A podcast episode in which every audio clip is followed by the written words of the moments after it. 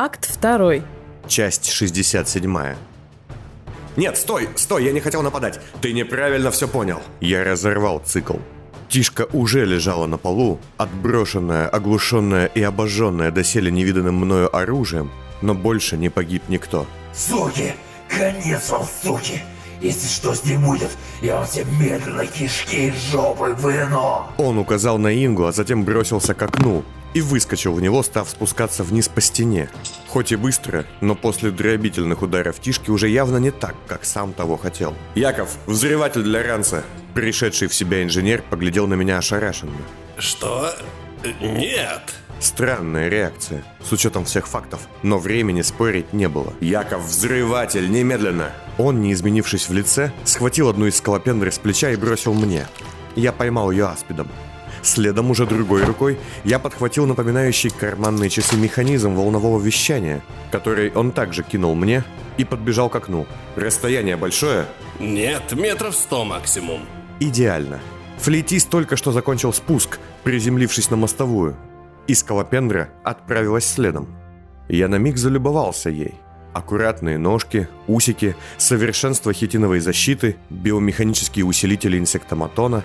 Проклятие, Зеленый странный. Как можно бояться таких крошек? Ну что, доволен, идиот? Флейтист, не заметив упавший ему на спину, аккуратно ранец механической твари, обернулся, быстро отступая к углу переулка. Тебя считай минут, а не последний, Фитц. Я поднял волновой вещатель в форме часов. Да, это так. И послал сигнал. Фраза «твой час пробил» никогда еще не была такой ироничной. Тишка! Злата бросилась к раненой трубачихе. Что ты наделал, придурок? Я шагнула к Фитцу. В моих глазах был холод, в его боль. Слушай, пойми, я знаю, как это выглядело. Не сейчас. Ругаться? Сильно ругаться. Мы будем позже. Соберись. Мне не очень хорошо, если честно. Тогда плохо быть тобой. Пожалуйста, да дай мне объяснить. Не нужны мне сейчас твои объяснения. Я позже спрошу тебя, неужто ты не можешь держать свои слова? И злобно замечу, что потому за тобой и послали их хранителя. Но сейчас ты сделал выбор. Принимай последствия. Я обернулась к остальным. Уго, Яков, Льеса, соберитесь. Позаботьтесь об Инге и Флин. Будьте готовы уходить. Льеса, невероятно довольная смертью флейтиста, скривилась. И это все насилие? Ай, ваших мам напополам. Ладно, тут через дом есть нычка, София иногда там пережидает. Покатили, посидим на сонниках. Только повесьте на окно снаружи пластиковый пакет с 3 дырками. Зачем это? Если София вернется, это для нее знак, что опасно. Приняла. Уго, если я скажу, уходите к вам под музей. Незаметно. Тут воевать будет слишком глупо. Эмоцентрик кивнул и стал собираться. Фитц все еще лежал у стены, силясь подняться. Я была зла на него. Но все же... Эй, соберись! Ты решил, ты продолжай. Я кое-чему научилась сейчас. Кое-что осознала. Мы были неправы оба. И нам обоим есть что исправить. Я не могу... Меня будто нет. Или наоборот, как будто меня... Я не очень понимаю, что происходит, но кажется, у господина Понда сейчас может кончиться завод. И по гарантии его уже назад не возьмут. Дара, помоги ему. Как? Успокой его смятение. Ты ведь делала это с Тишкой. То, что с ним, очень похоже. Иди сюда. Я, слегка отодвинув от стены, обняла его сзади, положив ладони ему на виски. Отпусти. Ты ведь в центре бури. Вихрь вокруг. Он не унесет тебя, ведь ты сам несешь его. Позволь мне помочь. Я ощутила, как он закрыл глаза. Не физически, а иначе, глубже, словно погрузился в распахнутый сон. И я шагнула следом. Покой и ясность. 1000 лиц, что берешь через чужие сны. Вот что ты получил. Вот что ты умеешь. Отступи от темноты, даже если желаешь оставаться во мраке. Я видела, что тебе подвластно. Спасибо. Ты почти как пилюля, только без нервов. Когда я пришел в себя, Дара убрала руки от моей головы и встала, глядя на меня добрым и нежным взглядом, который, впрочем, быстро стал очень строгим. Легче стало? Да, определенно. Тогда заверши то, что начал. Ты уверена, что стоит уходить? Скорее да. Слишком много внимания. И проблема даже не в грохоте и прочем. Визитер знает, что мы здесь. Этой ночью он заберет кого-то еще, ты помнишь? Вот будет забава, если это окажется Инга. А что с остальными сестрами? Теми внизу, что спят? Мы запрем подвал. Затем я или Фитц свяжемся с Ван Кейн и сообщим ей. Если ей не плевать, она поможет. А если плевать? Тогда будем выкручиваться, как обычно, сами по себе. Время прятаться ушло, надо собираться и нападать. Я поднимусь к Зеленому, попрошу у него нацепить костюм и поохранять их. Кажется, это не самая лучшая идея. Мы тут все мастера не самых лучших идей. Ладно, тогда вот. Протяни ему руку помощи. Стой, ты же хочешь сделать что-то еще, так? Да, выжать максимум из своего мистического нутра. Как? Ты же вроде больше не можешь размахивать руками, заставляя людей спать и все такое. Да, в этом мире я обычный человек, Фитц, который не может отматывать время, видеть будущее и прочее. Такие, знаешь ли, в основном тебя и окружают.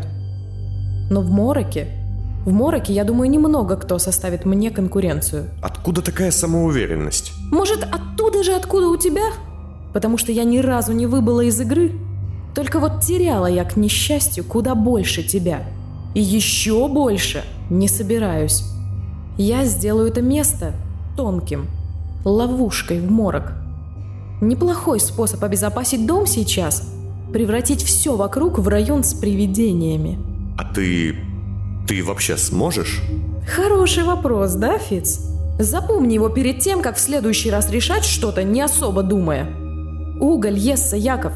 Собирайтесь и спускайтесь. Господин Понд, я не ставлю под сомнение властную манеру госпожи Ривер, но вроде как я в команде с вами, а не с ней. Присмотрите за Ингой, Яков. С превеликим... В смысле, да, разумеется. Нам бы еще поговорить чуть попозже. Чуть попозже. Идите. И да, господин Сивый... Дара, положив руку на плечо Сабаю и кивнув на меня, сказала чуть тише. Этот красавец, пусть вы и не видели, десятки раз сейчас выбирал, кто из нас умрет. Не будем обсуждать, насколько это было глупо. Просто знайте, что он не выбрал вас. Сивый опять усмехнулся, но теперь с каким-то скрытым уважением, а затем еще раз кивнул и стал помогать Льесе спускаться вниз. «Эй, полоумный!» — обратилась она ко мне. Убей их там всех. Дара, насчет кресла, ты по... Фитц, я умею быть злой. И умею прощать. Как и та, что до меня видела совой и носилась на крыльях, я даю право на ошибки. Я оскорблена, но не обижена. И мне не нужны угрозы хранителя слов, чтобы держаться за свои. А теперь ты знаешь, что делать. Я шептала тебе. Тишка, лежи, не двигайся. Только если этот рыпнется, оторви ему голову. Злата кивнула на все еще валяющегося в углу наемника последнего шанса. Ты ведь сможешь? Там наверху были лекарства, сказал Яков, собирая свои разбросанные по комнате вещи. Кажется, в вопросе сбора всякого хлама этот человек мог бы дать фору даже мне. Лежи, я мигом попробую тебе помочь. Злата убежала наверх, в помещение, которое я открыл и где обнаружил много полезного барахла. А затем быстро спустилась вниз с отличной армейской аптечкой. Сумасшедший дом. Какой план? Под стать этому обиталищу. Я подошел к раненому бойцу-флейтиста и присел рядом, стягивая с него маску. Он был бледным от потери крови и поглядел на меня хмуро. Флейтист сказал правду? Вы здесь неподалеку от района и вас множество? Да. Нас 2 десятка и 7 людей-паука. Где? Мы арендовали гостиную рюмочную. Сидим там и типа пьем. Неподалеку, на углу, возле почты. Паук на 2-м этаже допрашивает кого-то. Как зовут тебя? Как звали твоих подельников? И кто остался там у вас за главного? Я Ляс. Эти двое Парафин и Блок. За главного там какой-то новенький, я не знаю. Какой-то старый мужик с каторги. Я не знаю его прозвища. Есть ли у вас какой-нибудь код или слово, чтобы вас отозвать? Погоди. Скажи, ты дашь мне шанс уйти? Последний шанс. Я не вижу смысла убивать тебя, хотя могу. Скажи мне, как заставить ваших людей свалить, и я тебе обещаю, твои друзья увидят тебя уже через несколько минут. Если я приду и скажу, что флейтист выбросил на костях змеиные глаза, мы свалим. Насчет людей-паука не уверен. Ладно. Пойдем, Тиш. Злата встала и помогла подняться Тишке, обернувшись на меня в дверях. Эй, никто, как тебе поможет то, что он сказал? Я кое-что научился делать, и кое-кто научил меня, как это использовать. Ну а теперь вы смотрите и учитесь. И я положил руку на лоб Ляса, делая то, чему научился благодаря красному таланту, тем способом, что подсказала мне Дара. Вспышка, еще и еще. Ощущения притяжения нет. Очень похоже на то, что я переживаю, забирая навыки из мозга, и одновременно совсем иначе. Я будто разбираю на части чужое сознание, слой за слоем, как патологоанатом, наверное, потрошит тело, стараясь добраться до самых важных органов. Все вперемешку, подобно снам, что сменяют друг друга столь быстро, что ты не можешь заметить, как сюжет одного сновидения становится все путаннее и гуще, смешиваясь с другим. Нет, кажется, я лезу слишком глубоко. Я должен принять лишь что-то важное, актуальное, то, что поможет сейчас. Так, что из яркого было в нем последним? Еще одна вспышка. Нет, это не свет. Скорее, это похоже на импульс, проходящий через твое тело, когда ты неожиданно касаешься чего-то оголенным нервом. Изменение движения. Так, вот я стою за флейтистом, которому отдает приказ тот самый мужчина со шрамом, что был для меня хранителем слов. Его требование – захватить людей мецената, сымитировать нападение на бордель паука, стравить их с пастью. Что? О, нападение с использованием конвульгена. Именно этой дрянью флейтист атаковал Льесу в моем циклическом бое. Так, ладно, это важно, мы запомним. Что остальное? Еще одно изменение угла движения. Начинает подташнивать. Ага, вот, совсем недавно. Флейтист играючи убивает какого-то трубача. Вот, совсем свежее. И пленяет... Кого? А, нет, наемник по кличке Ляс это только знает, не видел. Додумывает. А теперь вот флейтист отдает приказ какому-то человеку, который выглядит в точности как щуп. Что? Но ведь... Стоп, а сейчас какая-то девушка не очень красивая, но преданная и веселая, дождавшаяся Ляса с каторги. Ее зовут Иксина, и я ее люблю. В смысле, Ляс ее любит. Так, ладно, стоп, вот здесь стоп, можно заканчивать. Я Ляс, сказал я, убирая руку и вставая. Ляс лежал передо мной и спал. Глубоко, сном, что в этом районе был общей бытностью. И Ляс же стоял перед ним. Быстро закутываясь в дымку собственного мрака, я становился им. Красный талант для человека по имени Никто. Быть отражением. Тем, кем захочешь. Забирая их сознание и отдавая вместо этого глубочайший сон и забытие. Злата, вы тоже видите то, что вижу я? Это... Я не понимаю. Ломаны колени, что за... Он превратился в другого? Как? Легко и просто. Скажи Даре, что все вышло. И больше никому не говори. Я обернулся и шагнул в центр комнаты, делая лезвием на боку своей химзащиты порез в виде креста. Забавно. Сам на себе одежды наемника я не видел, но знал, что именно я делаю с ней. Это, чтобы вы могли опознать меня. Если что, я скажу фразу «Я никто». Не очень сложно. Эй, Злата! Я щелкнул пальцами, привлекая ее внимание. Злата была очарована. И будь я проклят, мне это нравилось. Да, нормально. Проводи меня. Яков, вы за старшего. Или за старого. Впрочем, думаю, госпожа Ривер с этим поспорит. Я примирялся к себе, к своему новому я, шагая по улице и натягивая шоковую перчатку, что давно еще отобрал у одного из театралов, потом погибшего. Свое состояние я бы назвал дымчатым, да, хорошее слово. Будто бы я шагал в густом тумане, который окутывал только меня, а всюду в остальных местах было вполне обыденно. Я четко знал, что я — это я, но в немногочисленных незабранных стальными ставнями окнах я видел отражение господина Густава Клочика по прозвищу Ляс. Был он, кстати, прозван так за немногословность. Голос, которым я думал, был привычно моим, но вот вылетавшие из моего рта слова были чужими. Словно у меня был дублер, или я сам был чьим-то дублером. Одно я понимал точно. Долго в таком состоянии лучше не пребывать. Подхватив по пути кисть флейтиста, окровавленную и торчащую из почти нетронутой перчатки химзащиты, я стал пробираться по заброшенному району. Если честно, место гибели трубача я посетил в целом только чтобы убедиться, что ублюдок точно сдох. Мешкать было нельзя. Поначалу я боялся было заблудиться, однако легкость ориентации между старыми и мрачными домами опять поразила меня. Я даже не задумывался, куда иду, точно шагая на выход. Мысли о том, что я сейчас выгляжу как совсем иной человек, занимали меня куда сильнее.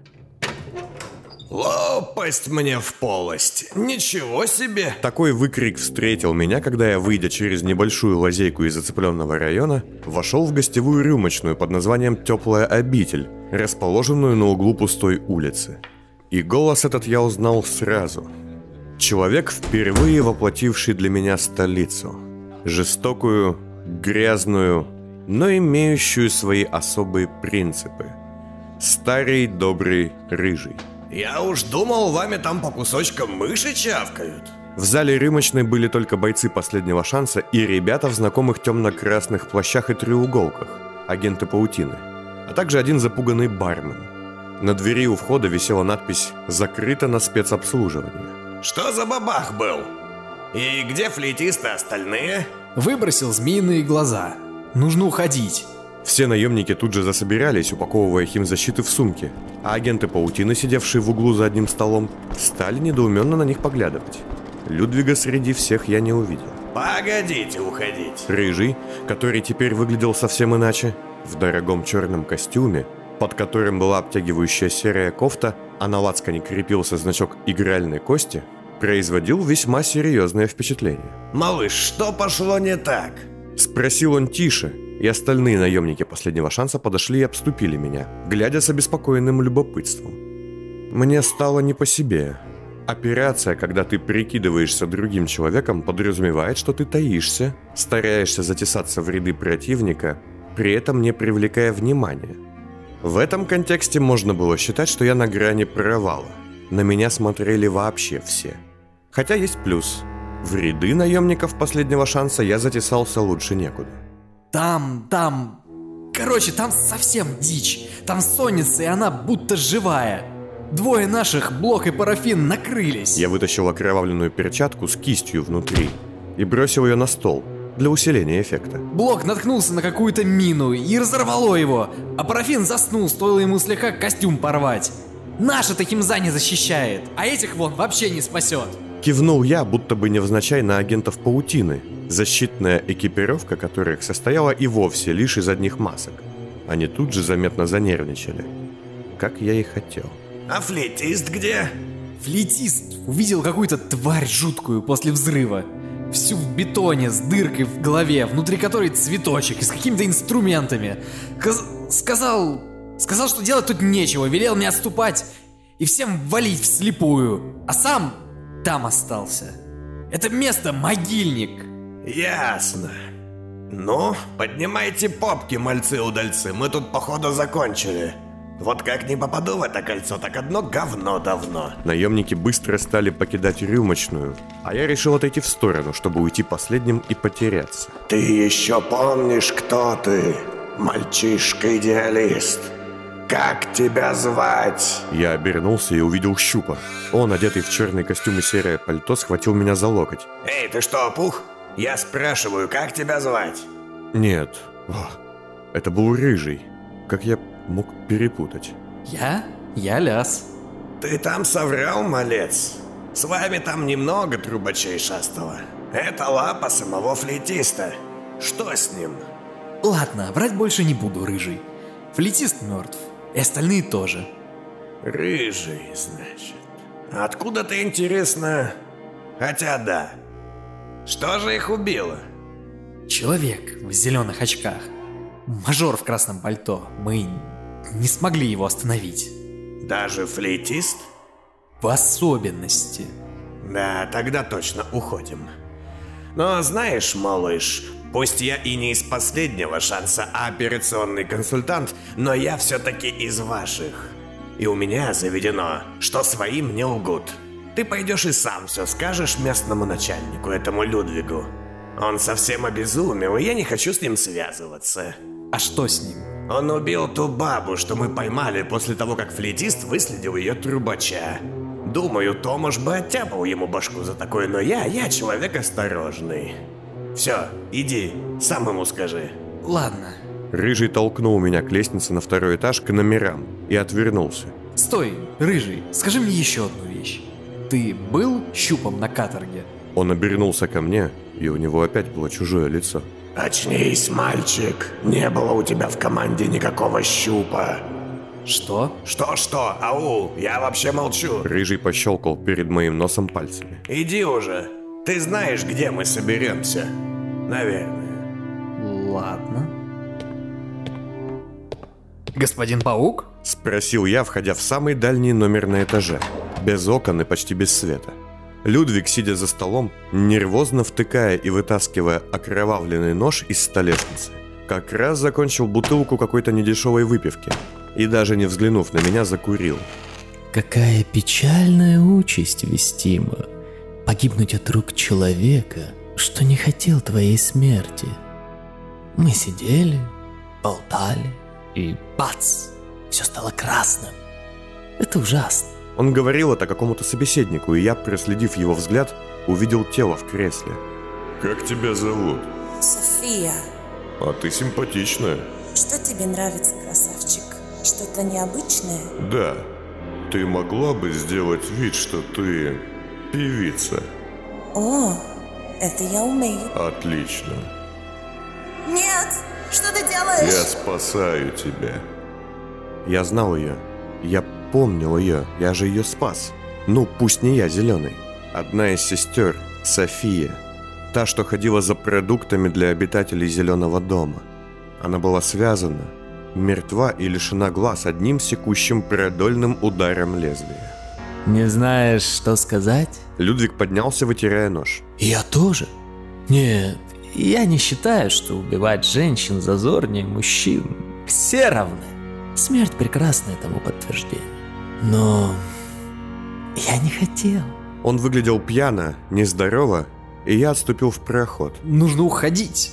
Самое обидное — умирать без наличия в этом процессе желаний. Иногда умираешь по желанию. Самоубийство, отчаянная атака, тому подобное. Иногда убиваешь по желанию. Месть, защита близких, алчность. А когда и ты убил без желания, и жертва умерла без него же. Это пустая трата факта смерти. Первое кольцо влияет на меня сильнее, чем я ожидал. Там, внизу. Да, я иду, сказал он, накидывая куртку и, отталкивая меня с прохода, зашагал вниз. Я же подошел к Софии. Похоже на Дару. Нет, даже скорее больше на Злату, только в миниатюре. Поджарая, слегка рябая, как после какой-то болезни, явно привыкшая к трудному быту и не умеющая сдаваться. Я вспоминал, как Зеленый спас ее, смутно. Она делала вид, что работает проституткой, а на деле грабила охочих до крепкого тела клиентов.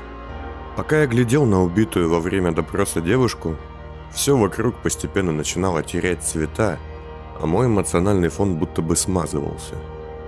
Софию было жалко, но не более, чем было бы жалко человека, о смерти которого я узнал бы из некролога в газете. Быть Лясом становилось все труднее. Мне хотелось лишь уйти отсюда, обнять Мею, точнее Иксину, и заснуть. Я переставал что-то чувствовать, и это не являлось хорошим знаком. «Хочешь умереть?» Людвиг прижал меня к стене у самого спуска в опустевший зал. Судя по всему, наемники последнего шанса свалили, и агенты паутины, напуганные моими рассказами и уходом основной боевой силы, тоже решили зря не испытывать судьбу. «Нет!» Он, придавливая меня к стене и держа нож у горла, всем телом подрагивал, тяжело дыша, и, казалось, не мог заставить себя поглядеть мне в глаза. Смотрелось это жутко и пугало даже сильнее, чем лезвие. Точнее, лезвие не пугало меня совсем. «Они все ушли. Ты принес весть, спугнул своих и заставил моих людей струсить. Мы одни здесь. И я вот хочу смерти». «Я не знал, я не специально!» Он, оттолкнув меня, отошел и, смерив взглядом, кивнул на выход. «Веди». «Что?» «Веди нас туда, где этот проклятый дом. Давай, давай». «Но... да, ладно». «Шагай». Он толкнул меня в спину и подошел к одинокому и явно готовящемуся вздохнуть с облегчением седому морщинистому бармену. «Вот, сдачи не надо. Хотя...» И он, одной рукой протягивая бармену пачку денег, другой вонзил ему нож в глотку. Я совсем не удивился смерти, но меня немного поразило, что деньги Людвиг себе не оставил, бросив их на труп. «Нельзя же не реализовывать свои желания, да?» «Далеко еще?» «Нет, близко. Но тут плохое место, нужно обойти».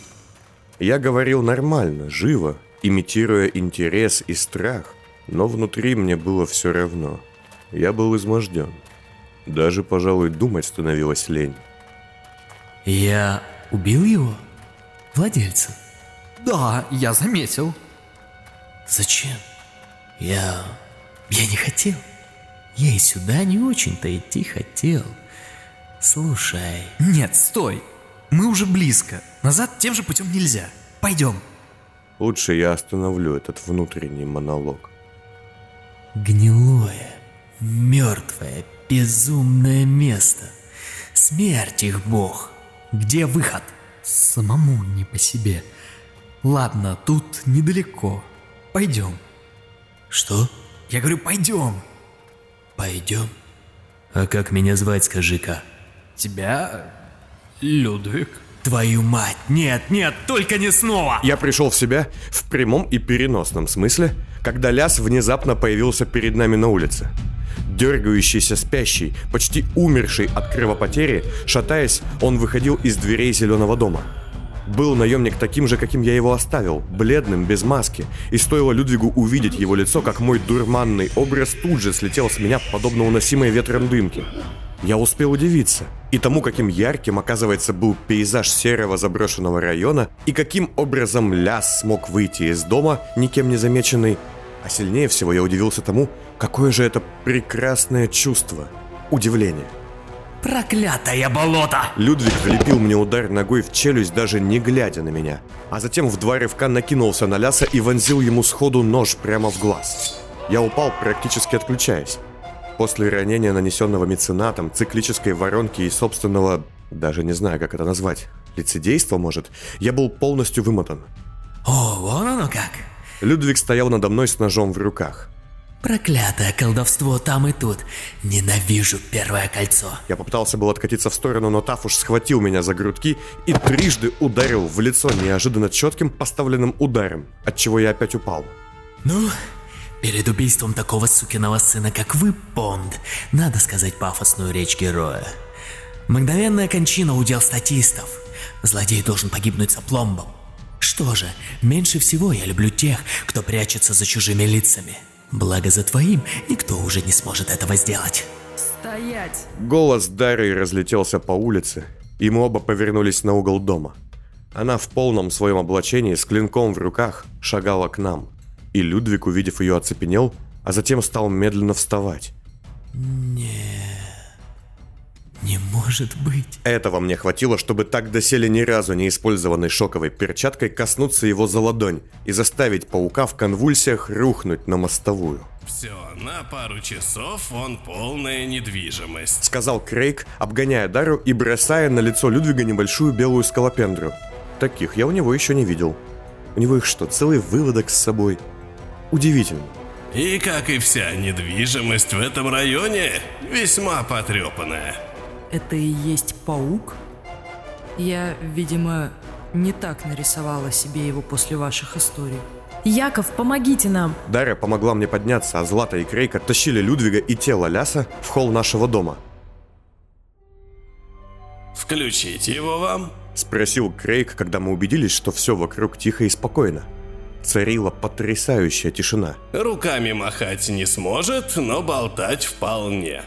Дара кивнула, и Яков неожиданно ловким движением засунул Людвигу в рот небольшую капсулу.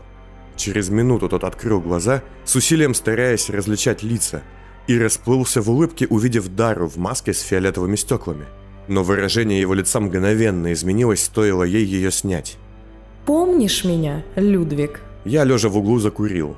Это было потрясающе.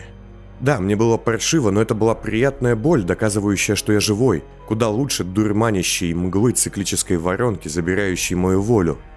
Касаться спиной стены, смотреть на моих друзей, наблюдать поверженного врага – все это было восхитительно.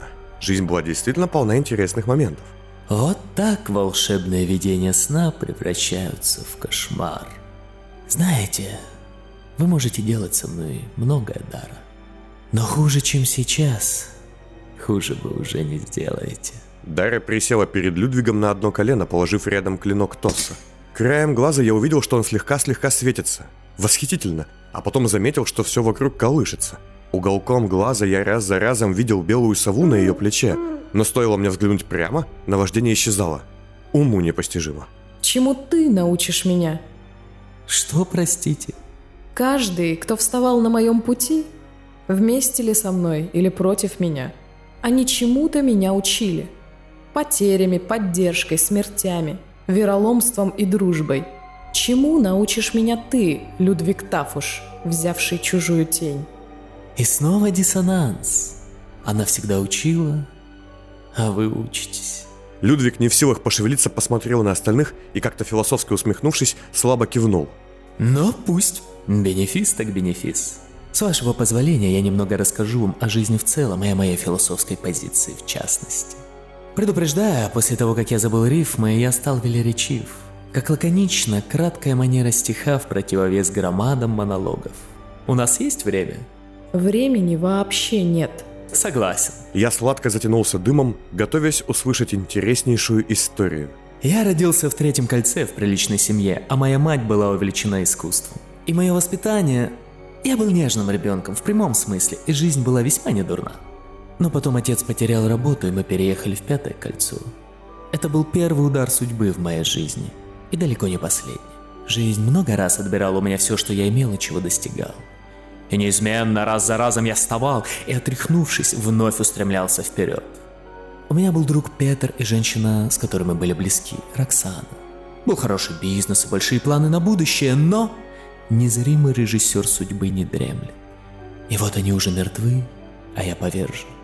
Но я встаю. Волевое движение, и паутина переехала в Первое кольцо, а я называю себя пауком. С господином Пастью отношения налажены, и все опять неплохо, но меценат и театралы входят на сцену. Казалось бы, второго шанса у паутины уже нет.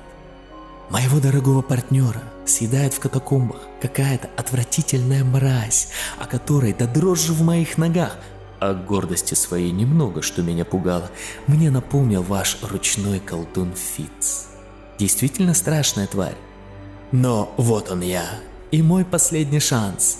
Милая особа, свечка или красная. Новый талант и новая цель. И вот я здесь, и вот я вижу вас, леди Дара. А точнее не вас, а ее, Аметисту». «Расскажи нам о ней. Я много слышала про эту женщину. Она легенда». «Она была моим факультативным преподавателем в ГИТИ. Я был очарован ею и всячески старался завоевать ее расположение. Я бывал у нее в кабинете после занятий, учился, ловил каждое ее слово с открытым ртом, поражался этим спонтанным рифмом. А что она нашла во мне, я не знаю. Кажется, она любила заводить друзей. Впрочем, это все лирика, и не об этом речь. Однажды она назначила мне встречу, прогуляться и поболтать об искусстве. Я пришел сильно раньше и был взволнован. Заметил ее издали, в довольно пустынном месте Третьего кольца. И их я заметил тоже. Кого их? Убийц. Двое. Одинаковые, но не близнецы. Кинжалы с тремя гранями. Намерения ясные, как тьма. Они убили ее. На моих глазах. Я не понимаю. Именно. Отличное ощущение, да? Не понимаю. Я был в нем, в этом состоянии, пока бежал на них. А они вонзали в нее клинки, будто ставили точки в конце великолепной пьесы. Я сбил одного с ног и выхватил револьвер из его кобуры. Вы стреляли когда-нибудь вслепую? Не умею этого делать. Я так фехтовала. Раньше. Прекрасно. Оказалось, что даже нежный юноша может вышибить мозги. Они ставили точки, и я же наделал в них клякс. И затем смотрел и смотрел на ее тело, от слез переходя к смеху. Это была не она? Разумеется. Моя наставница была жива. Она вышла из теней, как и всегда. Я должен был стать свидетелем ее смерти, но в ее глазах стал ее защитником. Она забрала у второго, умирающего, то, что вы зовете талантом, а я даром. Подарила мне и велела молчать. В тот вечер она умерла для всех, но только не для меня. В моей жизни она занимает особое место, и хотя я испытывал романтические чувства к другим женщинам, но настоящая любовь была всего одна. Без поцелуев, без касаний. Идеально. Ту, что хочется оберегать. Наверное, с того дня я стал им. Отличным защитником. Прав был Пасть. Мне больше по душе быть кем-то, кто оберегает, нежели тем, кого нужно оберегать. Будучи вымотанным, я чуть было не заснул там же у стены. Теперь все было наоборот. Второй постэффект от лицедейства. Я, изголодавшись по впечатлениям, находил все вокруг дико скучным. Вероятно, Мея живет в таком ритме, желая всегда нестись вперед. Мея, как же я тоскую по этой сумасшедшей девке. Что было дальше? Интригует, да? Но уже финал. Когда она все же исчезла из моей жизни, я не находил себе места. И та история со скульптурой из моих сокурсников – это оттуда как раз. Но вы знаете, когда человек исчез, вы можете тешить себя надеждой, что он или она где-то там, где вас нет. Так и я все эти годы надеялся, что она не умерла и, возможно, даже когда-нибудь вернется. И вот я увидел вас в этой маске. И мир, он просто перевернулся в одночасье. Но жизнь, как всегда, сыграла со мной очередную злую шутку. Дара поднялась, откидывая капюшон. Знаете, Дара, самый страшный удар заключается не в том, что я был в шаге от победы, а теперь повержен. Самое страшное, что под ее маской ваше лицо. Мне жаль. Я многому научилась сейчас. Не жалеете? Никогда. Людвиг улыбнулся. Жизнь, леди Дара, это и так боль, страдания и потери. Они поджидают нас за каждым углом, и никому не дано знать наперед, как сложится его жизнь. Стоит ли тратить ее еще и на сожаление? Ты прав. Абсолютно прав. Нам не дано знать, что будет. Почти. Но нам дано учиться. И среди многих вещей, которым я научилась, есть одна важнейшая. Научите? Ты не можешь исправить совершенное зло, но ты можешь не дать ему второго шанса. Мне нравится. Нравится, что вы выбрали путь силы. С этим можно уйти. Знаете, что бы ни случилось, у вас всегда есть выбор. Нужно лишь понять, что только вам решать, какой будет ваша роль в этом мире. И только вам решать каждый раз, когда вы сталкиваетесь с новыми перипетиями жизни, как быть дальше. Никто не должен придумывать вашу жизнь, кроме вас самих. Законы, обычаи, грамоты. Все это было придумано кем-то. Каждый указ – это чья-то подпись, каждый удар – это чья-то рука, а каждое решение – это чья-то воля. Вот вам мой урок, Дара. Нет другого судьи, кроме сердца, и нет другой правды, кроме силы. Скажите лишь, вы ведь видели ее тело, не так ли? Обещаю, что ты уйдешь без боли. Она вновь накинула капюшон, И тут я, только осознавая, к чему все идет, наконец-то поднялся. «Стой! Что ты делаешь?» «Думаю. Это иногда полезно, Фитц». «Не убивай его». «Об этом я думаю тоже». «Слушай, не усложняй, я серьезно».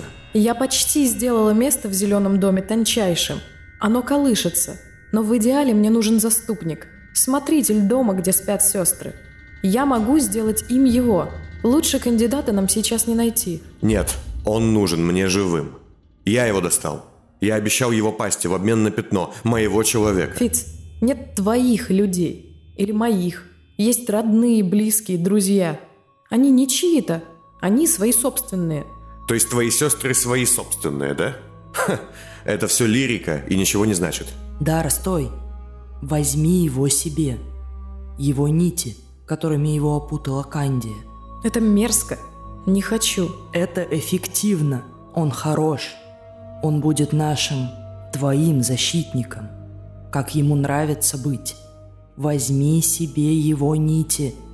Ты ведь потеряла...» «Я потеряла человека, что шел за мной по своей воле и защищал меня.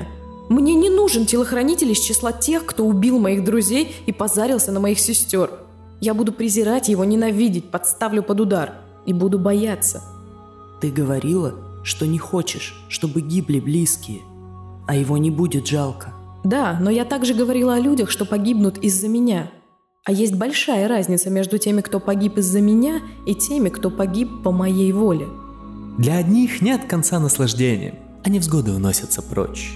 Для других в этой жизни судьбой уготована лишь бесконечная ночь». «Я бы прикончил. Не надо плодить возможности для новых преступлений». «Яков, заткнитесь».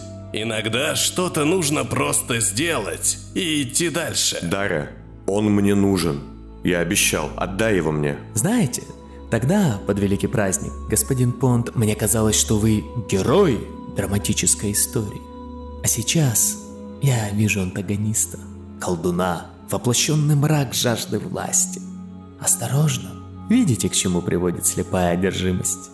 Ах, как жаль, Фитц, что вы не умеете складывать слова в рифмы».